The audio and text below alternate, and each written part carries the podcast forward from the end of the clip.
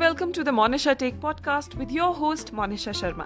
And this is the show about poetry, positivity, philosophy, motivation, introspection, storytelling and everything in between. So every Tuesday यानी हर मंगलवार को हम होंगे आप सभी से रूबरू तो चलिए आज के शो की शुरुआत करते हैं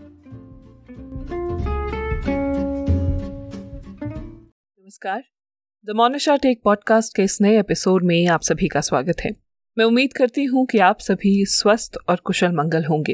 सर्दियाँ दस्तक दे रही है और हमने ऐसा सोचा ही था कि शायद अब कोरोना वायरस से छुटकारा मिलने वाला है। लेकिन ऐसा सोचा ही था और दस्तक दे दी है ओमिक्रॉन वायरस ने। मैं उम्मीद करूँगी कि आप सभी सोशल डिस्टेंसिंग को सीरियसली ले रहे होंगे और घर से बाहर निकलने से पहले मास्क पहन रहे होंगे। उम्मीद करती हूँ कि आप सभी अपना और अपने परिवार का ख्याल रख रहे होंगे। आज के इस एपिसोड में मैं आप सभी के लिए लेकर आई हूँ एक छोटी सी कहानी। कहानी है एक गाँव की।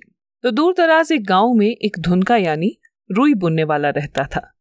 वह बड़ा मेहनती था और सदा खुश रहा करता था। वह अपना काम पूरी लगन से करता था और जो कुछ भी कमाता था, उसी में संतुष्ट और सुखी रहता। वह बड़ा ईमानदार आदमी था। बेईमानी तो उसे छू भी नहीं सकती थी। वह लालची भी नहीं था। यानी कि मेहनत से कमाना और मस्त रहना।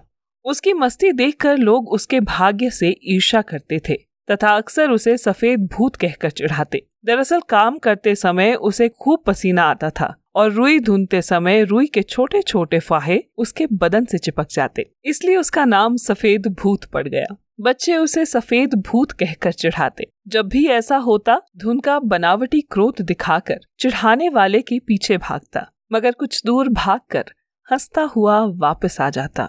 उसे लोगों के चिढ़ाने पर काफ़ी मज़ा आता था। गुस्सा तो वह दिखावे के लिए किया करता था। जिस दिन उसे कोई ना चढ़ाता तो वह बड़ा दुखी हो जाता। अक्सर लोग उससे पूछते, भाई, तुम इतने मस्त और सुखी कैसे रहते हो? तब वह हंस कर कहता, मैं किसी चीज़ की इच्छा ही नहीं रखता, तभी तो सुखी रहता हूँ। एक दिन एक आदमी उसके पास आया। वे धुनके से जिद करके पूछने लगा, भाई, धुनके, तुम्हारी मस्ती का रहस्य क्या है? इस जमाने में भी तुम इतने खुश और मस्त कैसे रह पाते हो? पहले तो धुनके ने उसे टालने की कोशिश की, मगर जब वह हाथ धोकर उसके पीछे पड़ गया तो धुनके ने इसका रहस्य बताया। एक दिन रुई धुनते धुनते मेरा धनुष टूट गया। मेरा काम बंद हो गया, इसलिए मैं तुरंत लकड़ी लेने जंगल पहुँच गया। जंगल पहुंचकर मुझे एक पेड़ दिखाई दिया, जिसकी लकड़ी धनुष के लिए एकदम ठीक थी। मैंने पेड़ के पास जाकर उसके तने पर कुल्हाड़ी मारी। जैसे ही कुल्हाड़ी लगी पेड़ से आवाज़ आई धुनके भाई धुनके भाई, मुझे मत काटो। पहले तो मुझे लगा कि मेरा भ्रम है, इसलिए मैंने एक बार फिर पेड़ को काटना शुरू कर दिया। पर जैसे ही कुल्हाड़ी पेड़ पर लगती, तुरंत आवाज़ आती धुनके भाई, रहम करो, मुझे मत काटो।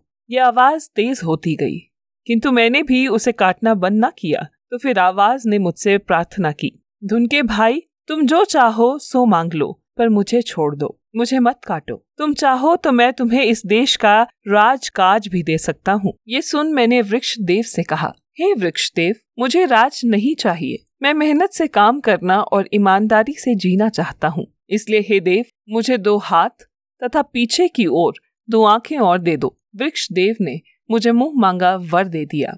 जब मैं चार हाथ और चार आँखें लिए गाँव लौटा तो लोगों ने मुझे प्रेत समझा। और मुझे पत्थरों से मारा। जो भी देखता वह मुझे पत्थर मारने लगता। कुछ लोग मुझे देखकर डर गए। मैं घर पहुँचा तो मेरी पत्नी मुझे देखकर डर गई। उसने भी मुझे प्रेत समझा और दूसरे ही दिन घर से भाग गई। मेरा तो पत्थरों की चोटों से बुरा हाल था। मेरी समझ में नहीं आ रहा था कि क्या करूँ। फिर मैं वापस जंगल में गया और मैंने वृक्ष देव से प्रार्थना की। हे hey देव, मेरे दो हाथ और दो आँखें वापस ले लो। उस देव को मेरी हालत पर दया आ गई और उसने मुझे पहले जैसा कर दिया। तब से मैंने सबक लिया कि आदमी को ज़्यादा की इच्छा नहीं करनी चाहिए। आदमी की इच्छाएँ जितनी कम होंगी, वह उतना ही सुखी रहेगा। बस दोस्त, मेरी मस्ती का यही रहस्य है। मैं तो रुई धुनते धुनते जीवन भर सफ़ेद भूत बनकर ही रहना चाहता हूँ। तो ये थी दोस्तों, आप सभी के लिए आज की कहानी। आज की इस कहानी का ये छोटा सा संदेश तो आप सभी समझ ही गए होंगे। कि जीवन में कभी भी ज़रूरत से ज़्यादा इच्छा रखना ठीक नहीं होता। जैसा कि कहानी के अंत में मैंने आप सभी को बताया कि आदमी की इच्छाएँ जितनी कम होंगी, वह व्यक्ति उतना ही सुखी रहेगा। इस बारे में सोचिएगा ज़रूर। धन्यवाद। तो ये था आप सभी के लिए आज का एपिसोड।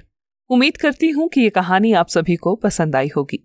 आज का ये एपिसोड पसंद आया हो तो इसे शेयर करना मत भूलिएगा। इसी तरह की और कहानियों के लिए आप मेरे पॉडकास्ट द मोनिशा टेक को यूट्यूब और स्पॉटिफाई पर सब्सक्राइब और फॉलो करना मत भूलिएगा।